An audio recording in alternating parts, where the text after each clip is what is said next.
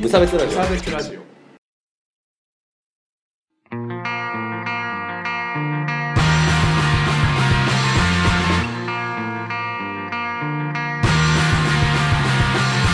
鈴木一軸です川村です無差別ラジオダブルです始まりますよろしくお願いしますはいこのラジオは無差別な世界を作るため鈴木と川村が世の中の不条理を無差別に切ったり話をややこしくしたりするラジオですはいよろしくお願いいたしまお願いすします2回目です 早めに言っとこうかあとそうだねあの2回目ですはいちょっとねやっぱ多分隠そうとしたら出ると思ってあそうそうだねうん、うん、あの違和感がそうね皆さんに出るかなっていうことですそういうのをやっぱ り正直にいきたいからそねうそうだよねやっぱりね、そういうのは大事だよねファイトクラブ2回目ですはいはいよろしくお願いします。はいえっと、というわけでね、うんあの、メールを早速いただきました。あのうん、ごめん ね本当本名さんごめんあの、無差別的な本とかを読むコーナーっていうのをあそう作りましてね、はいあの、それに早速メールが来ましたので、ありがとうございますあの趣旨趣旨としては、えっと、何か無差別的うなん内容を含むコンテンツコンテンツね、本とか、映画とか。まあ、映画っては言ってなかったんだけど、 映の画うんを、えー皆さんからもらって、それを僕らが見て、2人ともね、うん2人とも見たり、摂取したりして、うんでそこからそれの感想を話すという、言い合うといい,、うん、いいコーナーが、ね、いいコーナーが始まってますんで、早私速が、考えついたはい、えー 本名さんからいただきました、はいえー無差別読書のコーナー、うん読書以外も大丈夫になりましたよ。いえ最近新しいコーナーを始めたとのことでメールさせていただきました。お二方が同時に見て語り合う第1回として、映画で恐縮ですが、ファイトクラブを見ていただけませんでしょうかうんいろいろと語ってほしいポイントはあれど、お二方があの作品を見て何を感じ、何を思うのか、その点にとても興味があります。ぜひよろしくお願いいたします。PS、あれがグッドエンドかバッドエンドか、それぞれの解釈を聞いてみたいです。ということでね。物好きです ね我々の意見を聞きたいなってもうみんなが待って るから、もう僕らの意見を。100人が待ってる。お お具体的な数字が出ましたね。で、えっ、と、あらすじをね、うん。ご紹介しようじゃないですか。はいあの、 さっきやったからうまくできるかな、川村くん、どうかなえ。あ僕の、が先に、まあ、じゃあちょっとネタバレをしない範囲で、はい。えっ、と、こういう、こういう面白いやつがあるんですよっはいはいはいはてい言いますから、はいそれを聞いて、うんあの、聞いてくれた人で、あ、うんじゃあちょっと、えー見てみて、見てみようかなっていう人は、ちょっとそこで止めてもらって、でいで、その後ネタバレ空間が始まるといううんルールでいきましょう。一時停止してね、ポッドキャスト。あの、してねっていうとこ言うから。うん。うん。はい。はい。じゃあ、とりあえず、うんネタバレなしのあらすじを教えてください。まあ主人公公がいまして、そうそまあ彼は不眠症。う。うん。サラリーマンで不眠症。はい。で、寝れない彼は病院に行く。はい。が、薬をもらえない。はい。薬をもらえない彼に医者は、はい。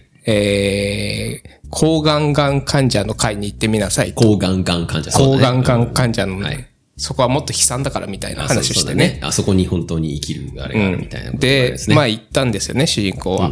で、まあ、みんな悲しんでって、泣ける、すっきりする、眠れるっていうことになりまして、はい通い詰めるわけですね。いろんな患者の、いろんな患者なんか血液感染症ととかか、、結核とか、そういう病気の患者の会に通うわけですね。病気でもないのね。うんで、ふとある日、こう、自分と同じ患者じゃないのに来る。来る、マーラシンガーというね、女性に出会う女。だね。わけですが、こはいっから眠れなくなっちゃうわけですね。そうで自すね分と似たような振る舞いをしてる人がいると。で、まあ、ふとね、彼は出張に行くわけ です。はい。そこのつながりどうだったっけね。このつながりがあんまりわかんないんですよね。うんで、また眠れないっていう状況でで、行なくんだんかよね。そう、変な感じの状況で、出張とか行って、出張先でタイラダーデンー・ダーデンに会うわけですね。この石鹸を売ってるといそうだう。ね。ブラッド・ピットね。うん。で、まあ、彼と出会って、まあ、彼と酒場で うん、そうだね。飲んだ後にに、殴り合いの喧嘩をすうる。ん。それが最高だったそ。れが最高で、やみつきになる。うん。で、その殴り合いが、日々の、ね、ねあれになった。 で、人が集まってきて。人が集まってきて、それがやがてファイトクラブになるという話です。いいですね。いいですね。さすがさっき、よりめっちゃ良くなってたよ。さすが最短しました よ。2回目だから。やそうだね。っぱり練習って大事な の。思ったより。で、まあ、そのファイトクラブんができて、そこからこう、やんややんやってやんやという、なんですけど話、になってくるわけですね。いやこれで見るか見ないかってことですか。ー面白いところは何なんですかね。面白いところはやっネぱ、タバレをしない上で言うには。うーん、なんかジェットコースターみたいな感じじゃないですか。おおなるほどね。スリルがあって面白いみたいな。あまあ確かにね、画像、画像っていうか画面的にそう、なんか変わる変わるというか。動きがあってね、いいね、確かに。おしゃれだしね。絵作りがすごいおしゃれだし。確かに。まるで映画を見てるようだ。まあ映画なんで、 映画、映画なんでね。そうね、話のテンポもいいしね。そう、飽きないですね。うなだねんか、だから、あいつの間にかなんかそんな話に、みたいなね。確かに。それぐらいですかそれぐらいってねいネうか、タバレなしで言ネうとタね、バレなしで言うと、言えるのはそれぐらいですかね。ままああ、ああとと、ブラピが出てるあ。まあ、ブラピがかっ こいい。ブラピがマッチョでかっこいいっていうのと、僕的には、話の、まあ、僕、あの、シナリオ厨房なんですけど。ああシナリオシ厨ナリオシナリオ中なんですけど、やっぱ骨格がいいですね、あれは話は。骨格。シナリオの骨格。あ、そうそう、だから、分かりやすいっていうあかあ、ちゃんと筋が見えやすいし、なあんかこのトリックはこうですっていう、ちゃんとその、ネタばらしもしてくれるしあ、あその答え合わせをしてくれるってああいなうるのほが、個人的にいいかなと。なんか結構、もうちょっとその、オタク、サブカルチャー向けの映画ってさあ、あ後の、あれはなんかこう、謎が謎を呼ぶそうそうみたいな。謎が、謎は分からんけど、みたいな。表面的にはこれで終わりです、みたいなのが多いじゃないうん。なんかそういうなんかこうちょっとモヤモヤ感はなくて、これはこういう狙いですよ確かにみたいな伏線の説明はちゃんと結構してくれるので、なんかそれはなかなかないのよ、逆に。それをチンプじゃなくやるのは難しいんだけど。確かにスマートにやってる感はありますそうそうなったのね。で、僕はすごいそれが、あの、好きですね。うん好きなとこだね。うんいいね。そうその上でこう、その、え、でも、その、なんていうの、この哲学はどうなのみたいな感じでみんなでこう語る余地、あーあるナよねラティブもあるので、なるほどなんかいいかなと思いますね。いいじゃん。お、いい、まいいまとめだ。 さっきよりいいです。あうん、さっきよりいい。いい進め方したいい進め方はいまあ、というわけで、あの、まあ、1999年の映画、だいぶ古いですけどね。 139分で見れます。はい。なんだけど、おすすめなんで、うん。みんなも見てね。僕たちの話を聞いてみるか、うん。聞かずに見るか。まあ、そうだね。うん。ネタバレを、いなかどうかっていう。まあそうだね。じゃあまあ、えっ、と、あと5秒後にネタバレ話を始めますからね。まあ皆さん、あの、ここで、こう。やっぱ見ようかな、みたいな見よ。うおじゃあ見てみっかなっていう人は、一旦ここで停止をお願いいたします。 1。ダーデン。ダーデン はジ、ャックがダーデダーデンは僕。ン。ダメか、これ。あんまやめた方がいいかな。 いや、でもちゃんと止める 5, 秒あったわけだから大。丈夫かな。まあ、そこもなんかどうなんですかね。大事な話でもないっていうか、なんか、うん。まあ、夢中になって見てたら、おーおおーーってなっけて、っどていう面白さもあるんだけど、まあ2回目見たら別にまあ、ダーデ知ンってても面白かったし。ああ、確かに。2回ぐらいが一番ちょうどいあい。いいかも視ね。聴もう一回回数見たくなるっていう感じはあるかもね。えあの時どうだったっけって答え合わせしたくなるよね。そうそう。そうなんですよ。まあ、というわけで、というわけでね、ネタバえっとネレ、タバレあらすじをじゃあ今から言いますけど、ネタバレ争いを。まあ一応ね、みんなあの、もう見たのもう十何年前でしょ、どうせ。ファイトクラブ、久々に見た人もさ。まあ、21年前のそうそう作品ですしね。ね。で、えっ、と、あらすじを、はい続きを言うと、えっ、と、そのファイトクラブをやっていくんだけど、んえっ、と、実は、まあ、この話後の方っちゃ後の方なんだけどね。まあ、ファイトクラブがどんどん大きくなっていくわけでうんうね。で海外とかにも、まあ、できていくんだけど、なんか、突然、その、タイラーが、んえーなんか、もっとこう悪いことをさせ始めるんだよね。うんうんうんこう街を破壊したりし始めるんだけど、で、最なんか、メイヘムっていうね。メイヘムプラン。メイヘム計画っていうのをやって、で、どんどん街を破壊していくと。んで、それで主人公がそれを止めようとするんだけど、んで、実は自分がやってたと。うん。そうね。お前がタイラーだっていうのに、まあ気づくというわけですよね。で、えっ、と、止めようとするんだけど、最終的には、その計画は止められなくて、うビルが全部バーンと壊れて、うん。ハッピーエンド。最後、加速したね、なん か。まあ、それを今から肉付けして説明していくのが我々でそういうことですすかね。そういうことです。そういうそういうことですね。うん。何からでも最後にエンディングの話をしましょうあ。そうだね。うん。そう。まあ、面白みとして、うん。トリックはやっぱその、実は自分がタイラーでっていうのはあったけど、でも面白いのはその、どっちかっていうと、じゃあ自分とどう向き合うかみたいな話のあれだと思うんでね。なるほど。はい。河村くん的には一番面白かったポイントはどこなんですかああでもやっぱ、どうなんだろうな。こう、自分がうん。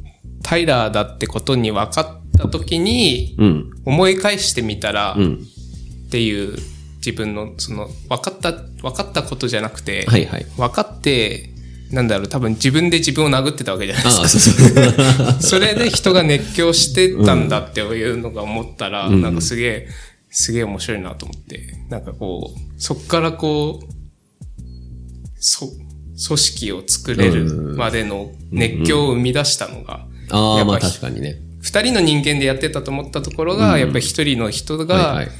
まあ、自作自演じゃないけど、それで、まあ、狂気の力でさ、作り出した組織が、まあ、犯罪をやっていくっていう、そういうなんか、そう、確かにそう、だから、でもさ、あそれ確かにさ、あの、人が殴られてるところを見てさ、みんなそれを求めてたっていう話なんだよだから、そう、そういう世相なんだよね。ああ、なるほど何みたいな。なんか、 俺は本当に生きてるのかみたいな、そういう、そのね、上流階級の人がどうかもわかんないけど、なんかただただ、の、ま、なんか漫然にのんべんだらりと生きてるのに、うん、なんとなくこう、そこにこう痛みっていう、こあーう、プリミティブなさ、こあーう危険とかさ、なんか死に通じるものを身近に感じることであーやっと生が見えてくなるるほっどてねいうのをみんな世界中が求めてましたよっていう話なんだよあね。ーそうだね。多分世ね。界にできるからね、フそうァイそトうそクうラブが。そうそうそう。だから、あれじゃん。最初主人公がさ、眠れるようになったのもさ、死に近づいたからじあゃん。がんの人とか死、死にそうな人に近づいたら、寝れるようになったっていう話だからねあーなるほど。だかうらん、生を感じるには、死を身近にしなければならない、みたいな話みたいですけどなるね。ほど。へえ。うん。確かにでも、なんか、その自分で、自分を殴ってたところらへんで、なんか次は俺の番だみたいになって、こう、人が参加していくところとか、なんか、うわーって思うしね。ねなんか、なんでみた いな痛いじゃんって。痛いじゃん。その痛々しさ、なんかやっぱこう、そうだね。そのプリミティブっていうかこう、わかりやすいね痛みとか、じその性の実感みたいなのを、なんか、監修がいて、それを披露してるみたはいいな。はいはい。今の YouTube みたい ですよ。いや、でもそうじゃないですか。まあそうね。確かに。ね、まああれは、あまあでも性を実感は、まあ、まああ、れか、要はサラリーマン的なやつは、よややめて自分が好きなことをして生きるっていう意味でってこと、うん、とかまあ、まあ、い痛々しさも売ってるところではあるのかなって思って、ああはいはいはい YouTube って。まあまあまあ、確かにそうかもね。うん、例えばヒカキンさんとかいるじゃないあですまあか。確かにね。キャなラんクタかーすごいもん財ね。布、財布なくしたみたいな。ああはいはいはい。なんか 今あのポーズしました よそれをなんかまあ周りのね、視聴者が見て、なんかやんややんや言うのも、なんか現代版ファイトクラブだなと。なるほどね。ちょっと無理やり感ありますけ ど、ちょっと行ってみたかったんで行ったところはありま現す。代版ファイトクラブ。ああそうですね。でもそれの方が分かりやすいわ。そのさっき僕ドナルド・トランプで話しちゃったのちょっと分かりづらかったかもしれないよね。そう。ああ、まあ確かに。ね、どうなるその話も面白いとは思うけど、 あそうさっき話したのが、あの、取り直し前ね。初回ね。その、トランプが、あトランプはこう好き勝手なことをやるって話、割とその、秩序だったオバマがやってた話から、いやいやもうなんか、そんな綺麗事言ってる場合じゃねえぞみたいな、その移民はうぜえしとか、あの、もう俺ら仕事ないしとかっていうのを、なんかニューヨークとかさ、ロサンゼルスとかのさ、あの、都会の人たちは、いや、俺たちはスマートなんだって言ってるんだけど、なんか中の中央の方の人たちはそんなこと言ってる場合じゃねえみたいになって、トランプが勝ったみたいなさ、だからトランプはそういう、なんて言うんだろう。本当にこう、もともと仕事をしてたっていうか、うん本当原初的な人たちからの評価で勝っているからうね。ん。なだから保守なんだけど、そういう動きが、まあ、2010、あれは何年だっけ ?6 とか5とか、あーなんかその辺にあったという話ですよね。で、それの、だからさ、学べっていう話なわけで、だから1999年にファイトクラブが出てさ、んひなんか世界は破壊衝動にさ、まみれてるっていうところでさ、911でグラウンド、グラウンドゼロだぜっていう、あのさ、セリフあんだよね、ファイトクラブの中で。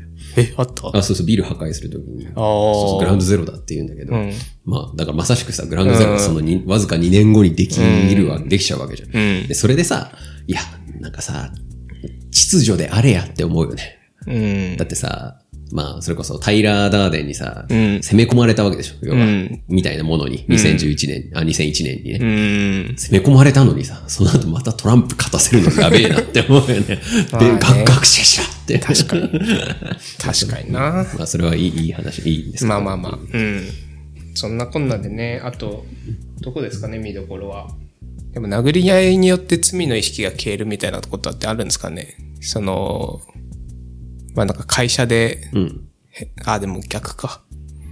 いや、なんか会社でこう、不死 不死だら不死だら ななんていうのだらしのだない。らしないはいやつをして、でも、俺は殴り合いのファイトクラブがあるからっていうところで殴り合いすることによって、なんか自分がだ堕落した生活を送ってることを消してるのかなって若干思ったんだけど、いやー、でも、そういうことではない。あれはまたちょっと違うかなと僕は思ってるんだけど、そのなんか、もっと原初の人間になりましたよっていう話だと思うんだよね。あさっき言ってたうんあーなるほどねその、そんなに取り繕わなくてもいいみあたいな。無断欠勤とかもしてるけど、みたいな。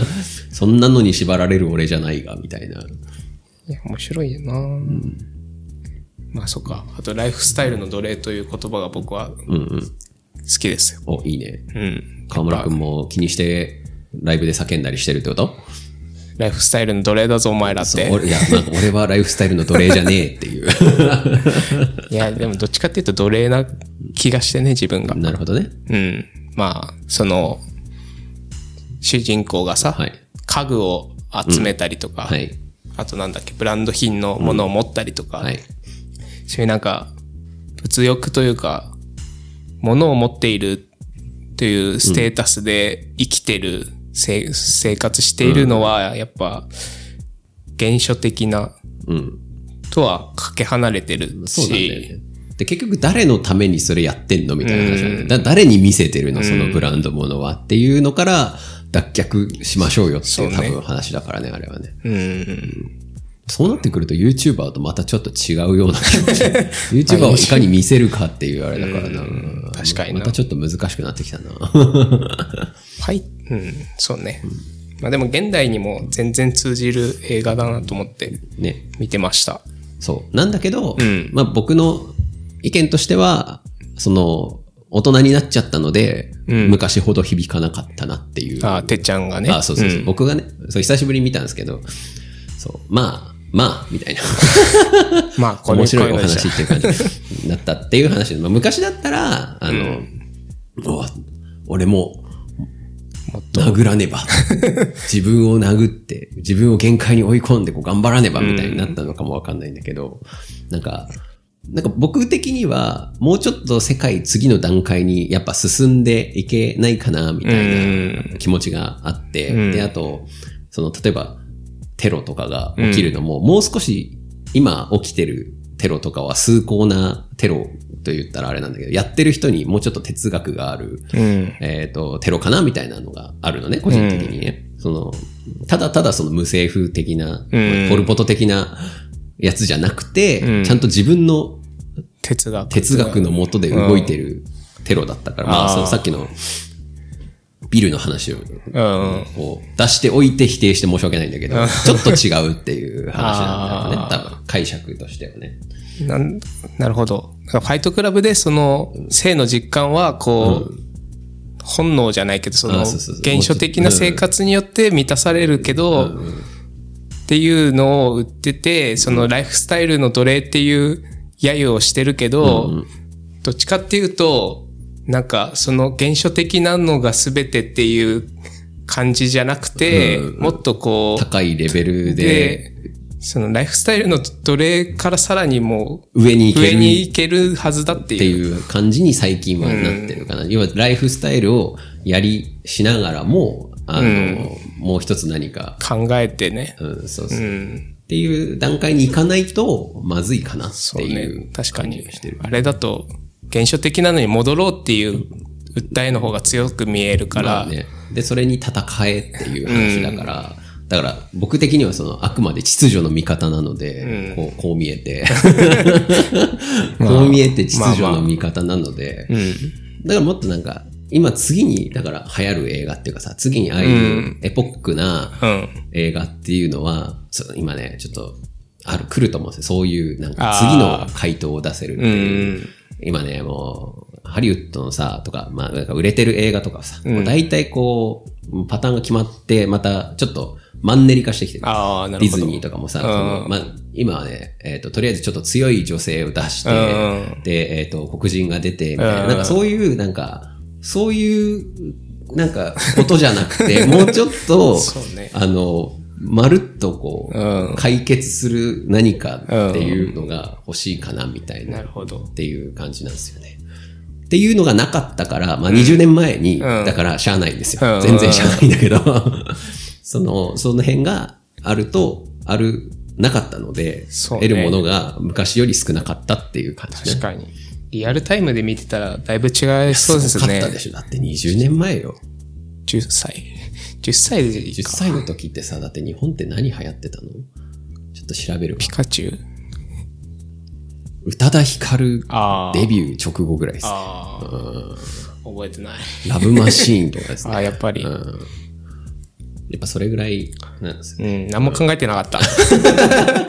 多分普通に、普通にファイトクラブ見れなかったんじゃないのこの、ああ、まあそうだね。都市的に見都れ市ない、ね。的にもだし、精神力的にも、 そうだね。ただの怖い映自画我がになっ崩ちゃうらね壊してたかもしれない。わーって。まあ、だから、こう、僕的に得たものは、次にやっぱ求められてるのは、このファイトクラブぐらいの衝撃がある、なんかそういう、今、今のマンネリを打破できる何かっていうあれなんだけど、これちょっと怖いところがあってう、んこれね、次ファイトクラブが来る、また流行ることもありえんのよ。あーリメ、リメイクじゃないけど。そうそう。だからあの、さっきの、あの、秩序と原初の話で言うと、うん。じゃあ秩序が来ましたってなった時にそのファイトクラブが出て、うん現象に行ったじゃん。うんもう戻ってきたっていう話、下がってきたのね。で、そこからまた今、またその秩序だったさ、そのコンプライアンスとかさ、女性の活躍とかっていう秩序に来たんだけど、うん。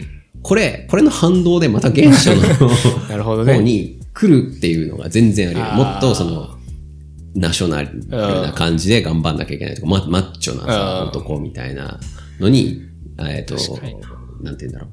本当に生物的に生きるみたいなのが来るかなっていう恐れもあるんだけど。リメイどっちかクじゃないにしろ、そういう作品が出あそうそうそうて、そういう主張のものが流行っちゃうかもってことね。来ると思う。どっちかだと思う。今かなり閉塞してると思う。なんか、まあ洋画ディズニーぐらいしか見てないけど、 ね、そうそう。なんともね。うん。だすどっちに触れるかよね。どっちに触れるかあ。いやー、楽しみですね。楽しみですね。で、なんだっけエンディングの話だっけあ、エンディングの話してないですね。 あじゃあ最後にエンディングの話しますか。エンディングは、まあ僕、ちょっとその話の流れなんですけど、その、まあ本名さんからは、エンディングはハッピーエンドですかうん。どう思いますって来てるんですけど、僕はそういう意味では、えー今の世の中だとバッドエンドかなと思っております。負けてるからね。なるほど。うん。そうね。当時だったらハッピーエンドになりかねないけどね。なるほど。という感じです。まあ確かにね、ビルは爆破されてしまったからね。そうそうそう秩序のまあ敗北ですから、あれは。 確かにね。まあ本人の中では秩序と原初が融合したニュージャックというか、本あー当の僕みたいになるっていうので、まあいい良かったかもしれないけど、ちょっと巻き込みすぎではって。 そうね。人を巻き込み巻きす込ぎ。みすぎではっていう感じですね。河村くんはどうですか僕はあれですね。あのー、なんだっけ。何し、んマーラマーラ、シシンガーか。はい。の存在意義というか、まあ、ヒヒロインっちゃヒロインなんだろうけどっていうなんだろう、ふんわりしてこう、なんで最後にいるのみたいな、なんか、クライマックスに来ちゃったみたいな感じあるよねっていう。 まあ確かに重、この映画の中では多分重要人物なんだろうけど、うんそうすごい重要ですねなんかあまりこう理解ができなかったというか、うんなぜ最後にヒロインぶってるんだと。一応ずっとヒロインなんだけ ど二人ともとセックスするし。そうね。まあ一人なんだけどね。ま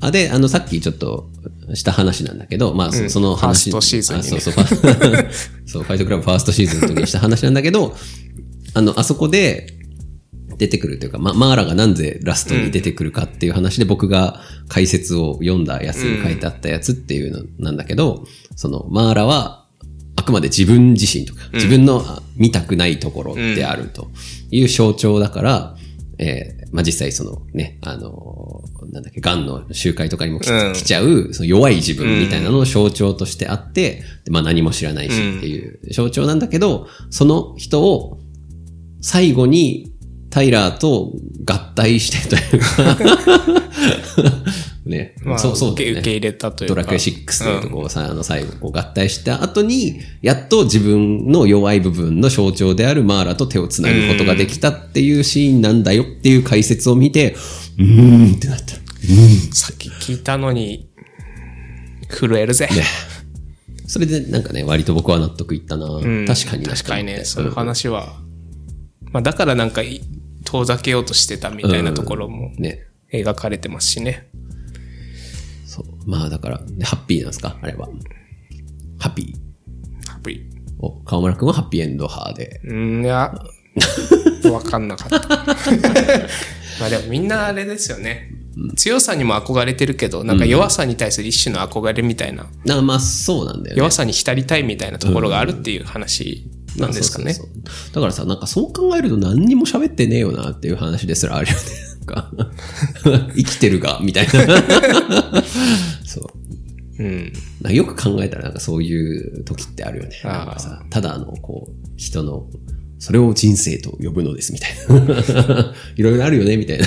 雑にまとめるな、みたいな。確かに。であれ結局そうだよね。だから全部受け入れたってことでしょ。だから最後、自分の弱い部分も強い部分もみたいな。あいいね。やっぱそういう話は思春期とかに見たいよね。うんうん。でも次の段階。そそう。求められてるのは僕的には次のう。うん。思います。あとなんか喋りたいことあるファイトクラブに関しては以上だ。